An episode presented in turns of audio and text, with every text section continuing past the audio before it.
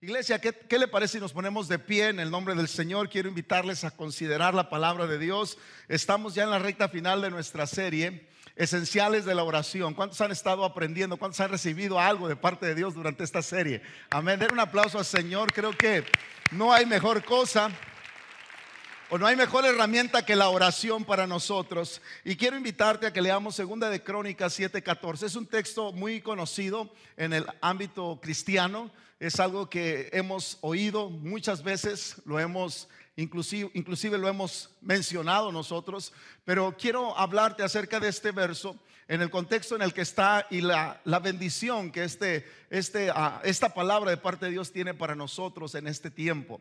Dice segunda de Crónicas 7:14, mira en tu pantalla también lo tienes, si mi pueblo que lleva mi nombre se humilla y ora y busca, busca, busca mi rostro y se aparta de su conducta perversa, dice la palabra que dice al final, yo oiré desde el cielo, perdonaré sus pecados y restauraré su tierra.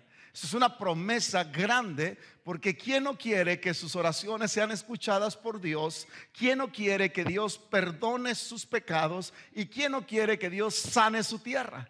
Yo creo que esta es una petición de cada corazón, de cada persona, de cada familia. Es una petición de nuestra iglesia, es una petición de nuestro vecindario, una petición de nuestra ciudad y ahí le va. Y debe de ser una petición de nuestra nación. Mientras las cosas se van poniendo de mal en peor, hermanos, necesitamos nosotros reconocer que la clave o la fórmula para poder nosotros vivir confiados es acercarnos a Dios. Pero a Dios hay maneras de cómo acercarnos. Y hoy quiero compartirle a usted el clamor que sana y restaura. Porque no cualquier clamor puede ser respondido por Dios de acuerdo a lo que dice 2 Crónicas 7:14. Dios nos está diciendo que hay maneras o hay condiciones en cómo ese clamor puede Dios escucharlo para que seamos sanados y seamos restaurados. ¿Está listo para escuchar la palabra de Dios? Padre, te damos gracias por la oportunidad y el privilegio que nos das en esta tarde estar en tu casa. Habla nuestras vidas, a nuestros corazones. Que tu palabra sea de edificación, Señor, para tu pueblo. Y que en esta tarde salgamos de este lugar bendecidos, Señor. Hemos estado gozándonos en tu presencia. No hay duda que tú estás aquí, Señor. Tú bendices y tú tocas nuestro corazón durante la alabanza, Señor. Podemos reconocer tu presencia. Ahora estamos listos para recibir el consejo de tu palabra. Habla nuestras vidas, Señor, y trata con cada uno de nosotros. Te lo pedimos en el precioso nombre de Jesús. La iglesia dice, amén. Pueden sentarse, son muy amables todos. Bienvenidos en esta tarde. Les recuerdo, tenemos nuestra segunda clase de siguientes pasos. Eh, después del servicio a las 4, bueno, 3.45 está nuestra segunda clase de siguientes pasos. Esto está increíble, gracias a Dios. Ya iniciamos este nuevo proceso ministerial de nuestra iglesia y está siendo de gran, gran bendición para, para todos. Así que si usted no ha tenido la oportunidad, puede tomar la clase en cualquier domingo. Son cuatro clases durante el curso del mes, así que usted la puede, puede entrar a la clase eh, en cualquier domingo. Solo le pedimos que se registre para tenga, tener listo para usted un manual, pero esto va a ser muy, muy importante. Invitamos al ministerio, a los que están involucrados en el liderazgo, en el servicio, a que también eh, vivan esta experiencia de siguientes pasos para que podamos eh, alinearnos de una mejor manera a la visión de la iglesia y poder también apoyar a otros a hacerlo en el nombre del Señor. Iglesia, me da gusto saludarlos. Uh, oremos, hay familias que están en necesidad. Oremos por nuestro hermano Mario Cruz. Uh, el día si no me equivoco, fue ayer o el viernes, tuvo un accidente su esposa y ellos están uh, en el hospital. Todo está bien, gracias a Dios no, no pasó a mayores, pero sí fue un gran susto. Y pedimos la oración por nuestro hermano Mario Cruz, por su esposa Ivonne y por sus hijas, para que Dios les bendiga y les fortalezca. Así que a uh, nuestro hermano Joel Quirino y la necesidad que él ha tenido por ya un largo tiempo, oremos, oremos unos por otros para que seamos sanados. Es lo que la palabra de Dios nos dice. Así que, hermanos, me da gusto saludarlos y al compartirles, creo que una de las cosas o el porqué de este, de este mensaje dentro de esta serie Esenciales de la Oración es porque considero que a Dios no por, no por accidente está en la escritura el hecho de que nosotros clamemos al Señor. Dios nos invita a que le busquemos. Dios nos invita a hacer oraciones constantemente. Lo vimos el, el, el domingo pasado. Pero Dios también, Él desea que usted y yo clamemos a Él en tiempos de necesidad. Y si reconocemos mientras que en nuestra sociedad, amados hermanos, las cosas económicamente pueden estar marchando de maravilla, no me dejará mentir que mientras por un lado eh, nuestra sociedad está prosperando, por otro lado vamos en declive, ¿verdad? En el aspecto de la moral, en el aspecto de otras muchas cosas, nuestra sociedad está yendo hacia abajo. Entonces estamos viviendo en tiempos peligrosos, estamos viviendo en tiempos, amados, que no son los mejores, pero sabe que en medio de esos tiempos Dios nos invita. Y creo que la iglesia, amados, es una institución especial o es algo que Dios ha establecido en la tierra para un buen propósito. Porque, ¿qué sería sin la iglesia, amados? La iglesia es la sal de la tierra, es la luz del mundo. La iglesia necesita clamar a Dios en tiempo de necesidad. Y mientras la gente vive con temor, usted y yo podemos clamar a Dios y Dios puede sanar la tierra, puede sanar nuestra nación, nuestra ciudad. Dios puede traer tiempo de sanidad y restauración a nuestra ciudad pero necesitamos clamar. Ahora hay clamores que son tocados en el corazón de Dios, pero hay clamores que Dios no, que Dios los ignora. ¿Por qué lo digo y por qué me atrevo a decir esto? ¿Sabe por qué? Porque segunda de Crónicas nos dice, amados, que hay ciertas condiciones y son es lo que quiero compartir con usted en esta tarde, condiciones para las cuales Dios pueda responder a nuestro clamor. Si queremos nosotros buscar sanación en nuestra vida, sanidad, y restauración. Necesitamos aprender a cómo clamar al Señor. Es importante, seguro que sí. Mire, esta promesa en 2 de Crónicas 7:14, Dios se la dio a Salomón tres mil años atrás aproximadamente. Y fue una promesa que Dios le dio después de que fue edificado ese, ese templo majestuoso. Dios habla con Salomón y le hace una promesa y le dice, ¿verdad? Que cuando el pueblo esté sufriendo, cuando el pueblo esté amado, alejado de Dios y ellos regresan y buscan y claman a Dios, Dios prometió restaurar y sanar su tierra.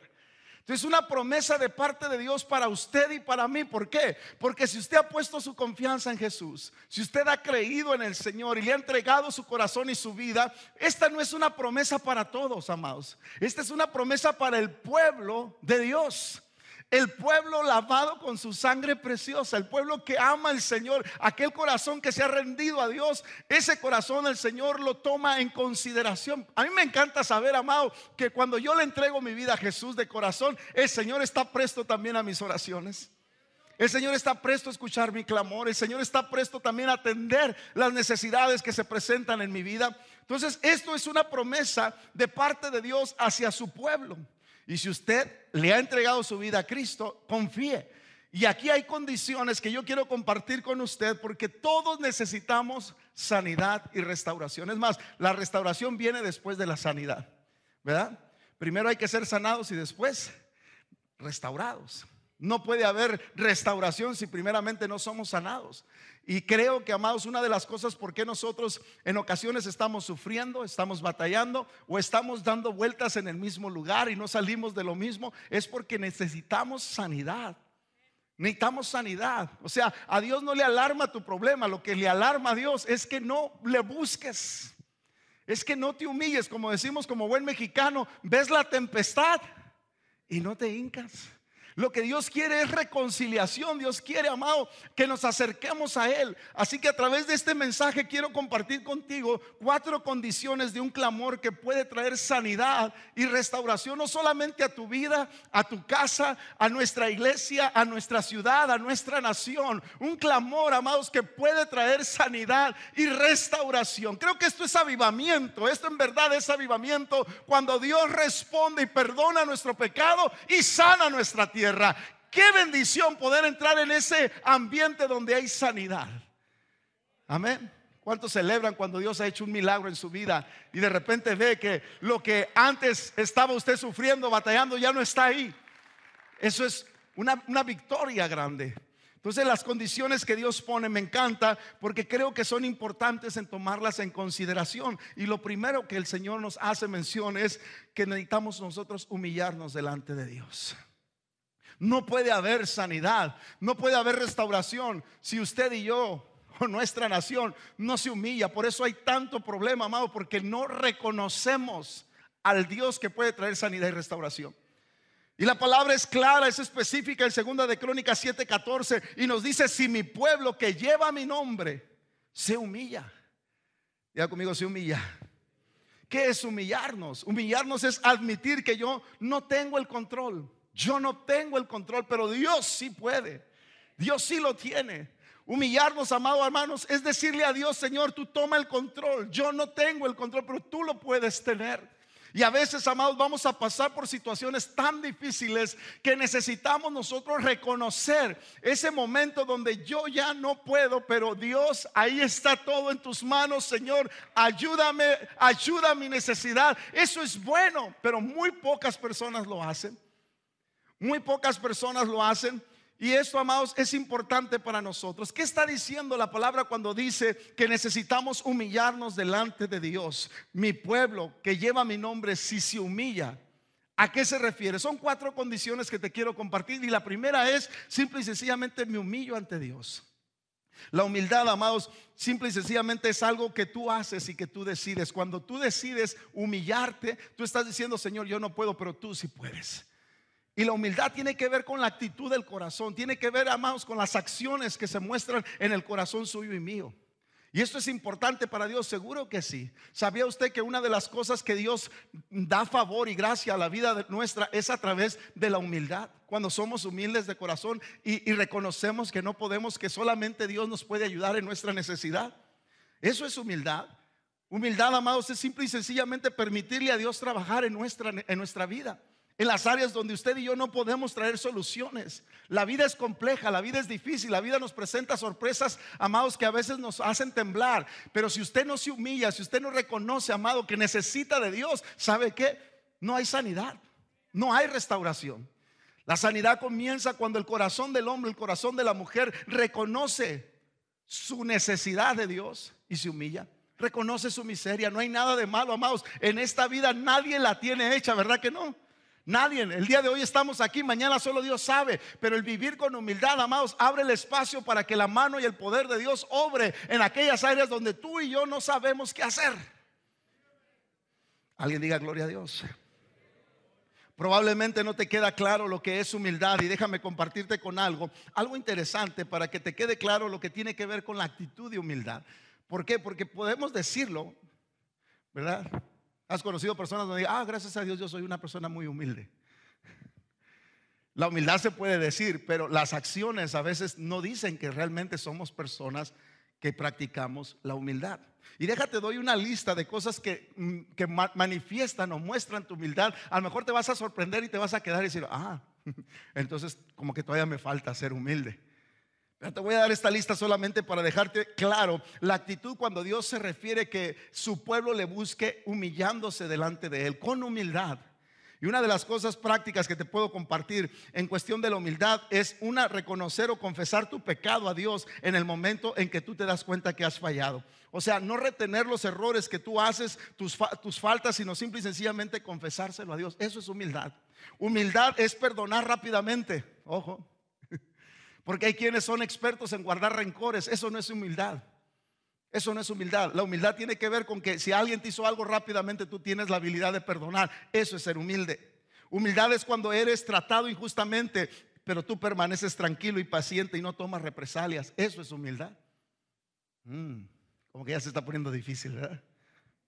Eso es humildad.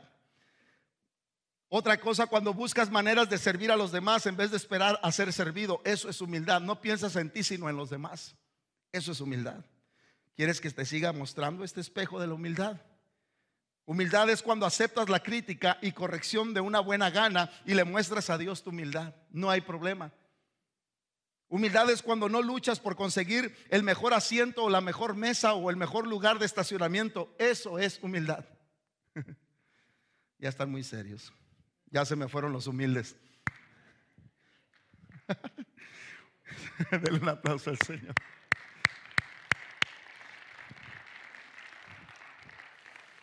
A mí me ha tocado ver personas que salen de pleito porque no quedó, le, le ganaron el lugar. Bueno, le sigo, todavía me falta. Humildad es cuando intencionalmente Tú buscas tener amistad con gente que no tiene ningún estatus social. O sea, no, no, no, eh, eh, marginas a gente que porque no es conocida, sino que tú tienes la humildad de acercarte a cualquier persona, no importa quién sea. ¿Verdad que sí? Humildad es ser respetuoso con las autoridades en tu vida. Eso es humildad. Hay autoridades que son un poquito difíciles de tratar, pero cuando tú eres respetuoso, no importa cómo estas autoridades sean, tú estás mostrando humildad. Humildad es, esta está buena, humildad es cuando recoges la basura donde sea que la encuentres. Fíjese, a veces uno no se da cuenta, pero la gente observa y mira. El otro día yo fui a, comer, a, comer a la hora del lonche y eh, tenían un desastre ahí donde está el este de basura este, la gente que va a comer y loncha y nomás dejó las cosas así, había un, regadero de cosas. Y yo llegué con mi, con mi de este ya vacío y me puse a acomodar todo, las, las estas charolas y los estos unos platitos que ponen y tiré y empecé a tirar la basura y todo y ya dejé todo acomodadito. Y cuando yo iba a salir volteo y estaban observando los mismos del negocio del taco shop. Yo no lo hice para que me vieran, simplemente por mi pensamiento. Dije, qué desastre tienen aquí y acomodé. Entonces, ¿qué es lo que estás haciendo? Estás mostrando eso está en tu corazón. Es bueno, es bueno. Entonces, a veces, ¿qué hacemos? No, pues que alguien más lo recoja y usted no lo hace. Tiene que ver con humildad. Esto es parte del carácter que Dios espera en sus hijos. Cuando admites tus debilidades y tus pecados y aún vas más allá, lo compartes con aquellas personas que son seguras para que te den el apoyo. Eso es humildad. Humildad es cuando tú hablas siempre bien de los demás. Amén. Eso es humildad, que nunca utilizas insultos, que nunca minimizas a las personas, que nunca te pones en el nivel de la gente que te insulta. Eso es humildad. Y por último, una más te comparto. Humildad es cuando oras por tus enemigos. Jesús dijo que oremos por ellos, bendice a los que te odian. Estos, amados, son señales de humildad en el corazón nuestro.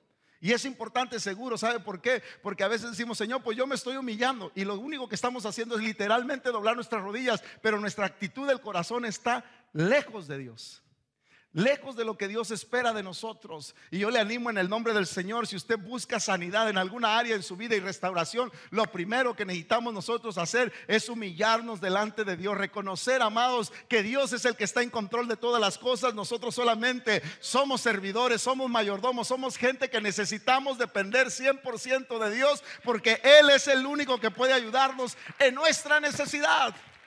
Gloria a Dios. Así que piensa, piensa en Dios, piensa en las personas y no pienses tanto en ti. Amén. Eso es humildad. Ahora, déjele doy algunas cosas que son de beneficio cuando hay un corazón humilde en usted y en mí. Y le voy a dar cuatro cosas rápidamente. La humildad le permite a Dios darte, número uno, guianza. ¿Cuántos se han sentido de repente que no saben para dónde darle? ¿Para dónde arrancar? ¿Qué camino tomo? ¿Qué dirección hago? ¿Qué decisión tomo en este momento? Sabes, una de las cosas que trae garantía en la palabra del Señor cuando tú y yo practicamos o somos humildes o nos humillamos delante de Dios es que el favor de Dios no solamente se torna para tu vida, pero también Dios te va a dar guianza. ¿Y cuántos necesitamos guianza, amado? Continuamente, mire, todos los días necesitamos tomar decisiones y cada día estamos enfrentando retos y yo necesito la guianza de parte de Dios porque yo me puedo equivocar, pero Dios es mucho más sabio que yo. Y la mejor manera de poder nosotros recibir la guianza y la dirección de Dios, ¿sabe qué es? Es siendo humildes. ¿Por qué se lo digo? Mire lo que dice el salmista, Salmo 25, verso 9. El que Él guía a los humildes por el buen camino, les enseña a vivir a su manera. ¿No le da gusto esa palabra? Él guía a los humildes. Y me encanta eso porque es una promesa, amados, de que cuando yo me humillo y vivo en humildad delante de Dios, Dios se encarga de guiar mi camino. ¿Qué decisiones tengo que tomar? ¿Qué acciones debo de hacer cuando me enfrento en encrucijadas donde no sé qué hacer? Eso es lo que Dios hace cuando tú y yo somos humildes de corazón. Lo siguiente también, Dios te da un bienestar. Cuando tú practicas la humildad, Dios te da un bienestar. O sea, vas a ser una persona bendecida. Mira lo que dice Isaías 66.2. Bendeciré a los que tienen un corazón humilde bendeciré a los que tienen un corazón humilde y arrepentido. O sea, Dios no bendice, amados, a la gente orgullosa. Dios no bendice a las personas que secretamente piensan que son mejores que los demás. No.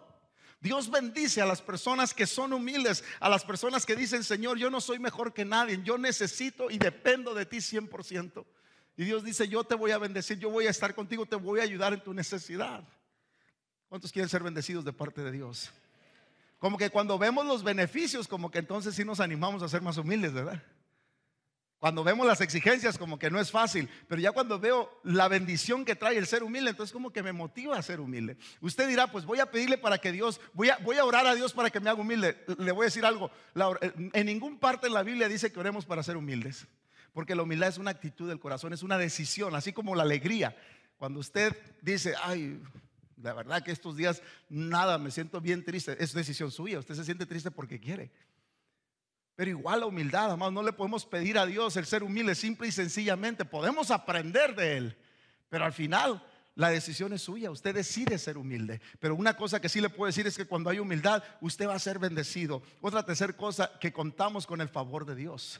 Cuando usted y yo somos humildes, el favor de Dios se torna para nosotros. ¿Por qué le digo esto? Cuando usted obtiene el favor de Dios en su vida, ¿qué necesita para cambiar en su vida? Bueno, el, favor de Dios nos ayuda a cambiar cosas en nuestra vida. ¿Hay cuántos están batallando en alguna área en su vida y dicen, yo necesito mejorar en esto? ¿Sabe que la humildad puede permitir cambios? Yo felicito a personas que de corazón muestran esa humildad porque están prestos, están atentos, hacen el esfuerzo, van la milla extra. Eso dice mucho de ti. Pero la persona que siente que ya lo sabe todo, amado, se queda atorado en el mismo lugar. Pero cuando somos humildes, le permitimos a Dios trabajar y su favor se viene. Eh, eh, de nuestra parte. Mire lo que dice Santiago 4:6. Dios se opone a los orgullosos, pero da gracia a los humildes. Los humildes son favorecidos de parte de Dios. Entre más humilde seas, ¿sabes qué? Más gracia y favor de Dios vas a tener para poder hacer cambios significativos en tu vida. Esa es la manera en cómo podemos nosotros prosperar en nuestro camino, amado. Entre más humilde tú vivas, ¿sabes qué? Más favor y gracia de parte de Dios vas a recibir. Muchas de las cosas que has querido cambiar en tu vida, ¿sabes? Te voy a decir por qué no han cambiado. Porque te ha faltado humildad para reconocer que tú necesitas el favor de Dios sobre tu vida. Y el favor de Dios no viene si no hay humildad en nuestro corazón. Necesitamos nosotros entender, amado. Y la primera condición que Dios pone para poder ser sanados y restaurados, Dios dice, si mi pueblo se humilla. Y el humillarnos, amados, tiene que ver con la actitud, de veras, del corazón.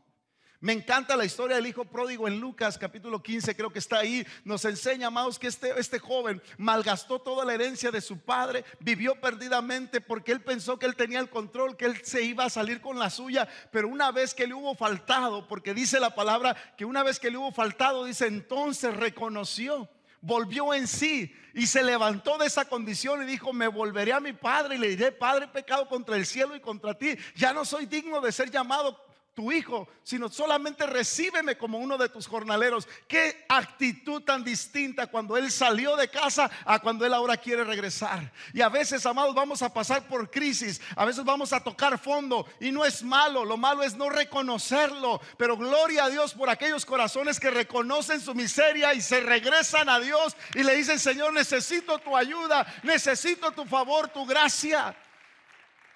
Y ahí está Dios para nosotros. ¿Quieres favor y gracia de parte de Dios? Humíllate.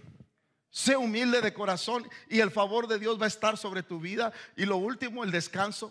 Una de las cosas hermosas que Dios da cuando nosotros practicamos y somos humildes de corazón es que Dios nos da descanso a nuestra vida. Hay gente agitada, hay gente preocupada, hay gente, amados, que no tiene paz en su corazón. ¿Y sabe por qué? Porque les falta humildad. Tan sencillo como eso. Mire lo que dice Mateo 11, 29. Jesús dijo, lleven mi yugo sobre ustedes y aprendan de mí que soy manso y humilde de corazón y hallaréis descanso para su alma. ¿Quieres sentir el descanso de parte de Dios? ¿Sabes qué? Vive humildemente. ¿Cómo tienes ese descanso profundo que tanto tú y yo necesitamos? Con humildad. Jesús dice, aprende de mí que soy manso y humilde y hallaréis descanso para tu alma. Sabe, amado, me doy cuenta que entre más responsabilidad, entre más trabajo, entre más demandas pueda tener la vida sobre ti, más humildad necesitas. ¿Por qué? Porque si no, te vas a volver loco.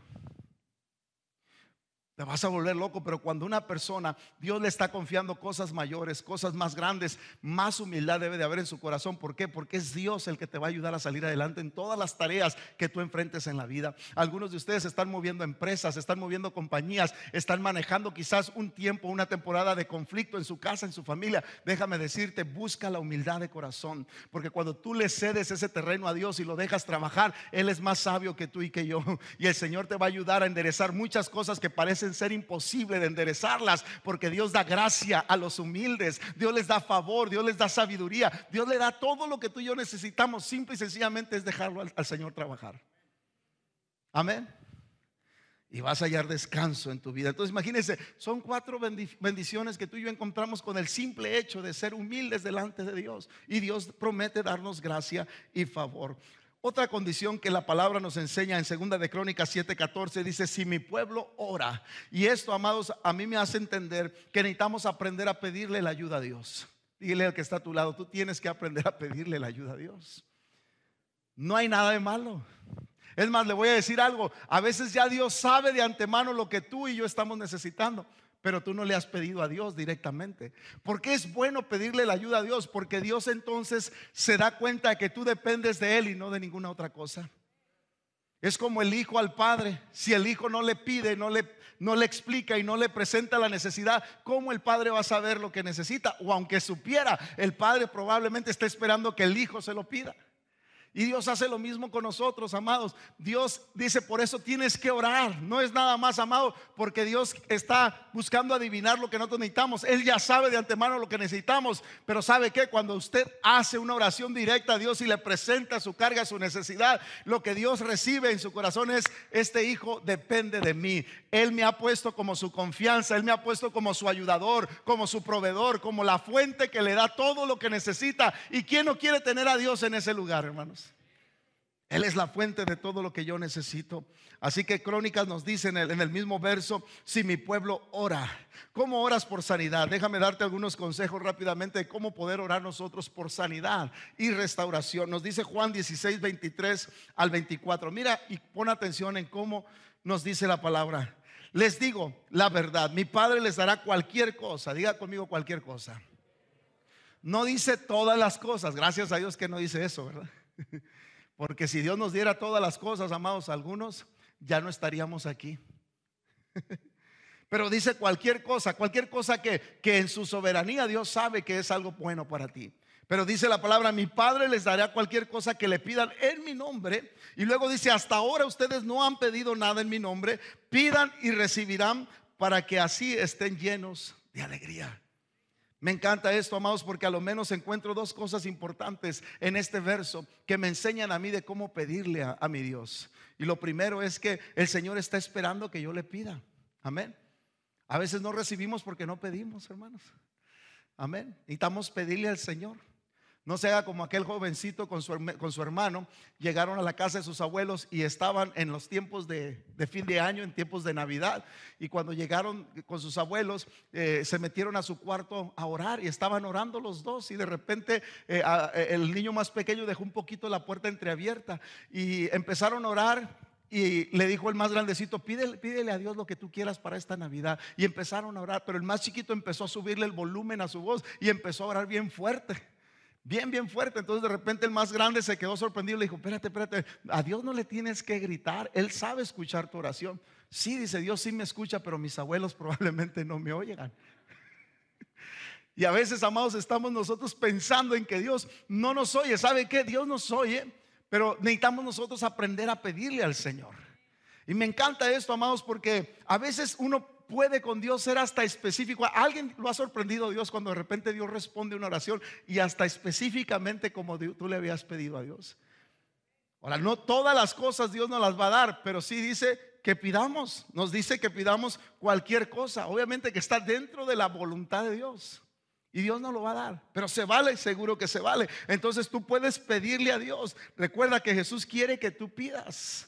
No hay nada de malo. Lo segundo es que piden el nombre de Jesús. El nombre de Jesús, amados, es el sello principal que le da entrada a todas tus bendiciones. Amén. A mí me gustaba de chamaco de repente tener amigos con los cuales, fíjense cómo hay uno, ¿ah? les voy a abrir mi corazón. Ahorita van a despertar todos. Pero de chamaco a mí me encantaba a veces juntarme con amigos que tenían dinero.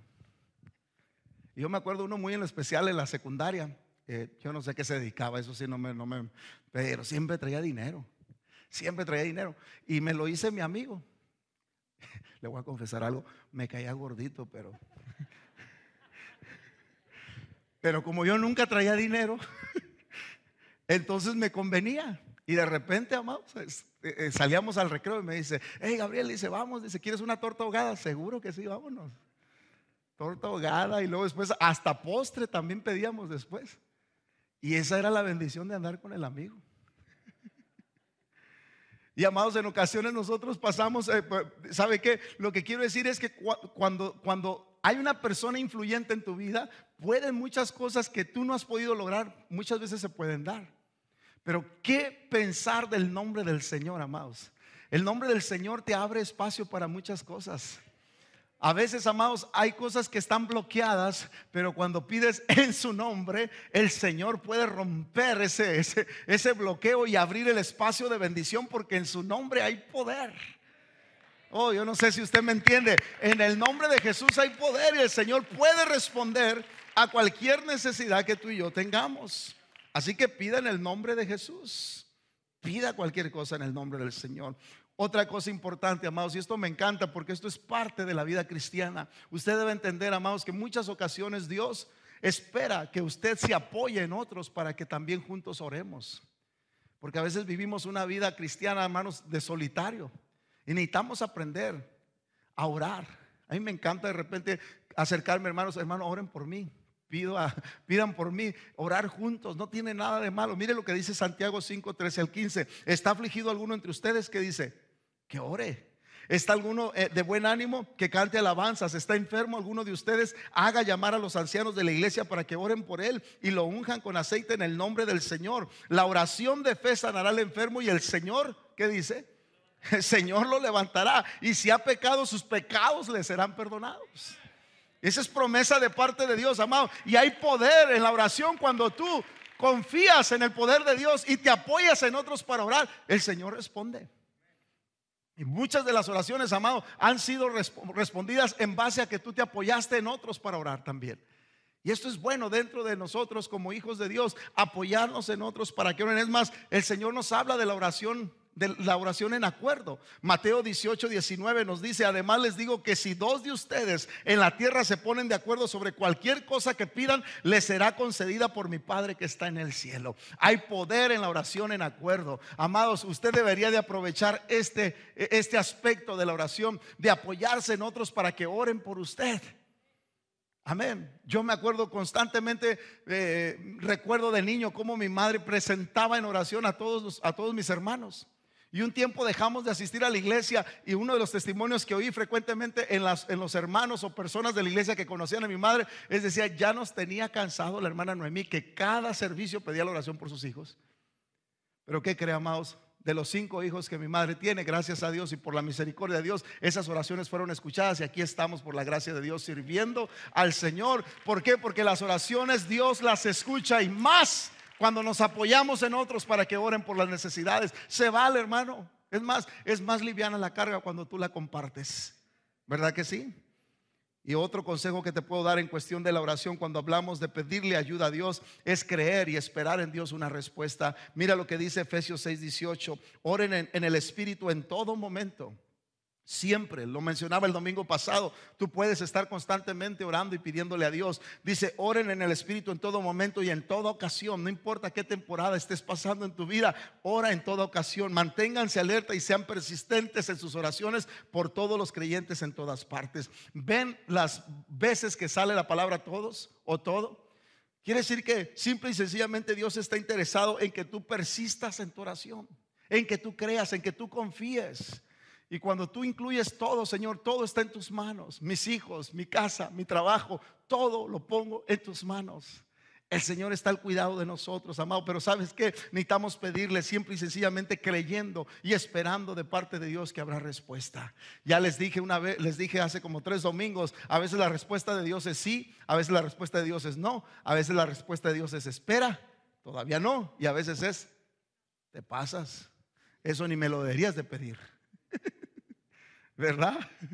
Entonces tenemos que aprender, amados, simple y sencillamente a persistir y Dios nos va a revelar cuál es su voluntad y propósito. Así que otro consejo que te doy es sigue orando hasta que Dios te diga que pares. Mientras no suceda, tú sigue orando, sigue creyendo. ¿Por qué? Porque el pueblo de Dios es gente de fe. Amén. Es gente de fe y yo voy a seguir pidiendo, seguir creyendo. El Señor es el que tiene la respuesta, pero al final, amados, nuestro trabajo es pedirle a Dios y el trabajo de Dios es responder si Él así lo quiere. Pero mientras hay que pedirle al Señor, el Señor está en control de todas las cosas. Así que seamos responsables en ese hecho de pedir. Dos condiciones. La primera es humíllate. La segunda es pide la ayuda a Dios. La tercera es busca su rostro y no el milagro. Busca el rostro del Señor y no el milagro. ¿Por qué? Porque muchos estamos más interesados en el milagro que en verdad en conocerle a Él como es. ¿Y sabes qué? No funciona. Y te voy a decir cuál es la bendición de que busques el rostro del Señor, de que cuando tú buscas el rostro de Dios, junto con eso todo lo demás se, se viene.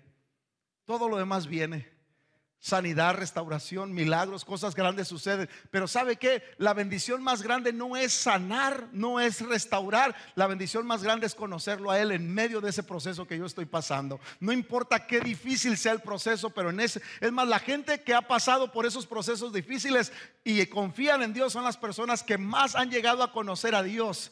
Y esa gente me encanta, amados, porque no es gente chipilona, gente caprichosa, es gente que ha entendido la soberanía de Dios, que aunque la respuesta se ha tardado, ellos se han enamorado del Señor más que cualquier otra cosa, amados, que puedan desear. ¿Por qué? Porque lo más maravilloso es buscar el rostro del Señor y no el milagro. El milagro puede venir, pero antes de que el milagro suceda, yo quiero conocer más de Dios.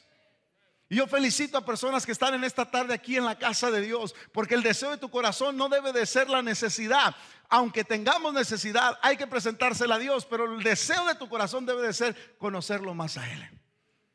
Porque si tú conoces más del Señor, el Señor va a ser complacido y junto con eso Dios te va a dar todo lo demás. Así que di conmigo, busco su rostro y no el milagro. Dice la palabra en el verso en el mismo verso 14, si mi pueblo busca mi rostro. ¿Qué significa esto? Significa que ya sea que obtengas la respuesta que tú quieres o no la obtengas, al final de cuentas lo que quiero es conocer más al Señor. Y créalo, hermanos, entre más pasa el tiempo, más deseas conocer a Dios. A veces ya no estás tan interesado en la bendición, sino en el Dios que bendice. Porque hay una gran diferencia, amado. Mire, yo como, como padre amo a mis hijos. Y, esta es la diferencia. Yo puedo andar en algún lugar y bendecir a una persona por, por, por, casualidad, porque la vi necesitada y puedo extender mi mano y ayudarle. Eso es bendición de Dios. Pero amados, el ser amado es algo permanente. La bendición puede ser algo ocasional, pero el, el, ser amado es algo permanente. Y yo prefiero ser amado por el Señor que ser bendecido.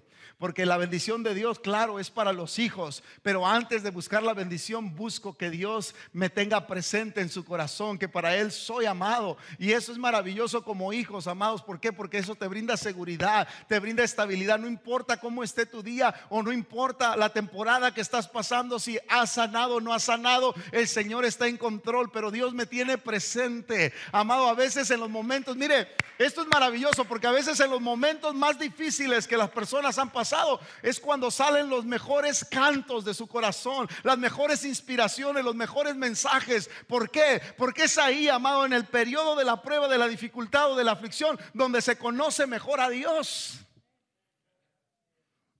Así que, amado, lo que Dios nos está diciendo, mira las condiciones que hay para que tú seas restaurado y seas sanado. ¿Sabes cuál es? Humíllate, pídeme, pero busca mi rostro. Busca mi rostro. Y me encanta esto, amados, porque el Señor cuando ve en tu corazón y en el mío el deseo de buscar su rostro, el Señor junto con esto nos sorprende. Mire lo que dice Proverbios 8, 17. Yo amo a los que me aman y los que me buscan me encuentran. Yo amo a los que me aman y los que me buscan, ¿qué dice? Me encuentran. Y Hebreos 11:6 dice la recompensa, él recompensa a los que lo buscan con sinceridad. Den un aplauso al Señor en esta tarde. Él recompensa a los que le buscan con sinceridad. Me encanta esto, amados, porque no importa el periodo de vida que estés pasando. Sé que todos enfrentamos dificultades, aflicciones, luchas, pero eso no es la vida así es. Lo importante, amados, es en quién te estás apoyando durante esa etapa. Y si tú confías en Dios, hay promesa de parte de Dios que Él te va a ayudar, Él va a estar contigo. Y el Señor nos dice, mire, hay una palabra en Deuteronomios 4:29 que lo personal me impactó porque es una palabra en el contexto en el que Dios se las da. Es una palabra para el pueblo de Israel, para el pueblo de Dios. Y es el, motivo por qué les da esta palabra es por si ellos se desviaron o se van en otra dirección. Dios les dice, cuando ustedes reconocen, se humillan y buscan o regresan y me buscan, el Señor les da una palabra. Y amados, eso es lo más maravilloso de que Dios no va a estar con un corazón endurecido para ti o para mí. A lo mejor tú estás frustrado, a lo mejor alguien llegó aquí diciendo, yo ya no puedo con mi vida, ya no sé qué hacer. A lo mejor ya estás totalmente queriendo tirar la toalla. Déjame decirte, la clave está simple y sencillamente en que te humilles, le pidas a Dios y busques su rostro. Y cuando tú y yo nos humillamos, le pedimos a Dios y buscamos su rostro, ¿sabes qué? Hay palabra de Dios para ti. Y dice Deuteronomios 4:29, pero sí, si desde allí buscas al Señor tu Dios con todo tu corazón y con toda tu alma, ¿qué dice? Lo vas a encontrar, lo encontrarás. Y al cabo del tiempo, cuando hayas vivido en medio de todas esas angustias, no importa lo que hayas pasado en la vida, no importa cómo te ha ido en la vida, lo, cualquier cosa que has pasado, angustias y dolores, dice, volverás al Señor tu Dios y escucharás su voz. Eso es algo maravilloso, conectarte con la fuente que da vida, que da sanidad y que restaura, que es la voz del Señor. Dice, porque el Señor tu Dios es un Dios compasivo que no te abandonará ni tampoco te destruirá. Esa es una promesa para aquellos que le buscan de corazón al Señor y anhelan la sanidad y la restauración en su vida. Y quiero concluir con esto. Y la última condición que menciona Crónicas 7:14 es apartarnos de una conducta perversa. Si tú buscas, amado, ser, ser sanado y restaurado, ¿Sabes qué, iglesia, amigo, que estamos aquí en esta tarde juntos recibiendo la palabra del Señor? Si anhelamos la sanidad y la restauración, necesitamos apartarnos de nuestra conducta perversa. Son cuatro condiciones que Dios nos pone en Crónicas 7:14 para el pueblo de Dios y sabe que lo maravilloso es que al hacer esto el Señor promete también sanarnos. Y dice Crónicas, si, si mi pueblo se aparta de su conducta perversa, yo le hago una pregunta, ¿qué piensa la mayoría de la gente cuando decimos la palabra perversa? ¿Qué piensa usted? Pensamos en personas que han hecho totalmente las cosas indebidas, asesinatos, violaciones, injusticias, todo tipo de abuso. Eso es lo que se nos viene a la mente cuando pensamos en la, palabra perversa. Pero sabes, en el contexto que Dios le está dando a su pueblo esta palabra, esto es lo maravilloso. Dios, esto me sorprende porque a veces nosotros somos fáciles de señalar a la gente que está haciendo cosas perversas y decimos, pues ese ni, ni, ni, ni perdón de Dios tiene. Pero sabes, en esta escritura, en Crónicas 7:14, cuando Dios se refiere a apartarnos de eso perverso, Dios no está hablando de las cosas o las acciones que tú y yo estamos haciendo mal. ¿Sabes a qué se refiere la palabra? Dios se está refiriendo al simple hecho de habernos apartado de Dios. El hecho de apartarnos de Dios nos mete en esa posición de ser una persona perversa. ¿Por qué? Porque el simple hecho de tú desconectarte de Dios te expones literalmente a que tu mente y tu corazón se desvíen y comiences a hacer todo tipo de cosas que no están bien delante de los ojos de Dios. ¿Qué es lo que le está pasando a nuestra nación? ¿Qué es lo que le está pasando en este mundo? Tantas cosas malas que vemos. ¿Sabes qué? la razón número uno es una desconexión completa de Dios. Porque si todos volviéramos a Dios y nos conectáramos con Dios, las cosas serían diferentes. Porque Dios es la inspiración de toda la bondad que pueda practicar el hombre y la mujer. ¿Verdad que sí, hermanos? Entonces el problema, amados, de la perversidad no es el hecho de las acciones que tú y yo hagamos mal, es el hecho de apartarnos de Dios. Por eso en este día yo le invito a través de esta, esta serie sobre la oración a volvernos a Dios de corazón y entender, amados, que Él es la fuente principal que puede restaurar y sanar nuestros corazones y que la mejor bendición que tú y yo podemos tener, amados, es humillarnos delante de Dios, es clamar, pedirle a Dios y también, amado, es buscar el rostro del Señor y no el milagro. Pero una vez que me conecto con Dios, ¿sabe qué? El Señor me hace entender que todo lo demás no tiene importancia ni valor, sino es el simple hecho de buscar de Él y servirle con todo mi corazón. Y ahí el Señor va a comenzar a obrar en mi vida y mi fruto va a ser bueno delante de los ojos de Dios. Porque cuando el Señor trae sanidad, junto con eso el fruto refleja la sanidad que hay en tu corazón. Dale una ofrenda de palmas al Señor en esta tarde. Ponte de pie En el nombre del Señor yo te invito, iglesia, amigo que está con nosotros en esta tarde. Le invito en el nombre del Señor a que busquemos hoy más que nunca el favor y la gracia de parte de Dios para nuestras vidas. Hay un texto que no, creo que no lo tienen en sus notas, pero en la semana me encantó cuando estaba leyendo la escritura. Isaías 17, versículo 10, creo que sí lo puse en la pantalla, no sé si en sus notas, pero dice Isaías 17, 10. ¿Por qué te olvidaste del Dios de tu salvación? Porque te olvidaste del Dios de tu salvación, no te acordaste de la roca de tu fortaleza. Fíjese lo que dice la escritura. Porque te olvidaste del Dios de tu salvación, no te acordaste de la roca de tu fortaleza.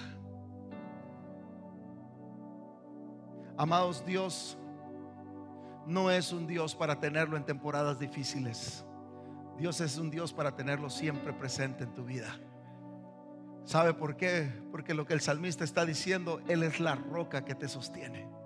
Y una vez que te mueves de esa roca, ¿sabes qué, amado? ¿En dónde te vas a parar? ¿Bajo qué vas a estar sostenido? No hay nada seguro fuera de Dios, iglesia amigo que está con nosotros. No hay nada seguro fuera de Dios. No importa lo que venga a mi vida, no importa lo que esté pasando en mi vida, pero si estoy sobre la roca, amado, sé que el Señor en medio de cualquier día difícil, el Señor está al cuidado de mí, Él me sostiene, Él me guarda, Él me ayuda. En cualquier necesidad, Él está conmigo. Y por eso la palabra nos dice, si mi pueblo que lleva mi nombre se humilla y ora, busca mi rostro y se aparta de su conducta perversa, yo iré desde el cielo, perdonaré sus pecados y restauraré su tierra. ¿Cuántos buscan sanidad y restauración en su vida, hermanos? Cierre sus ojos unos momentos. Yo quiero dejar que el Espíritu Santo revele en tu vida las áreas por las cuales tú necesitas sanidad y restauración. Antes de invitarte al pasar al frente, porque creo que el Espíritu Santo quiere obrar en nuestra vida, quiere tratar con cada uno de nosotros. Pero antes de venir y, postrarnos delante de Dios, doblar nuestras rodillas, cierra tus ojos y ponte a meditar en las áreas que tú necesitas sanidad y restauración. Creo que este es un momento especial en esta tarde antes de salir de este lugar, Dios no te trajo aquí por casualidad. Dios tiene propósitos para tu vida. No es un domingo cualquiera, es un domingo especial. Es un día especial. Y el Señor quiere que tú y yo aprovechemos esta oportunidad y lo conozcamos a Él de una manera que quizás no se te ha revelado. Pero abre tu corazón y dile, Señor, ponte a meditar en las áreas donde tú quieres sanidad o necesitas sanidad y restauración. Déjame decirte, iglesia, amigo, que en esta tarde el Señor está más que dispuesto para obrar. El Señor está más que dispuesto para revelarse a tu vida de una manera personal y conozcas y entiendas su propósito y plan en medio de la situación que tú estás pasando. Pero hay cuatro condiciones que Dios nos pone y nos deja claras aquí en 2 Crónicas 7:14. Y tenlo presente en tu mente y en tu corazón. Primero, humíllate. Segundo, Simple y sencillamente pídele a Dios la ayuda porque tú y yo lo necesitamos. Lo tercero, no busques el milagro, sino busca su rostro. Y lo cuarto, Señor, no te voy a poner como segundo o tercer término en mi vida, sino tú vas a hacerlo primero en mi vida. Apártate de toda iniquidad, de todo aquello que, que te ha puesto lejos de Dios. Y es tiempo de acercarnos a Él. Dios estaba esperando este momento para obrar en la vida de nosotros. Yo no sé cuál sea tu necesidad, pero Dios está interesado en obrar en ella. Porque creo en un Dios que hace la diferencia. Creo en un Dios que sigue haciendo milagros y maravillas. Pero Él nos está llamando en esta tarde a que pongamos las cosas en una perspectiva correcta. Y que vengamos a este lugar con el deseo de ser transformados por su poder maravilloso. Y si ese es el caso en esta tarde, yo te invito en el nombre de Jesús al abrir tus ojos.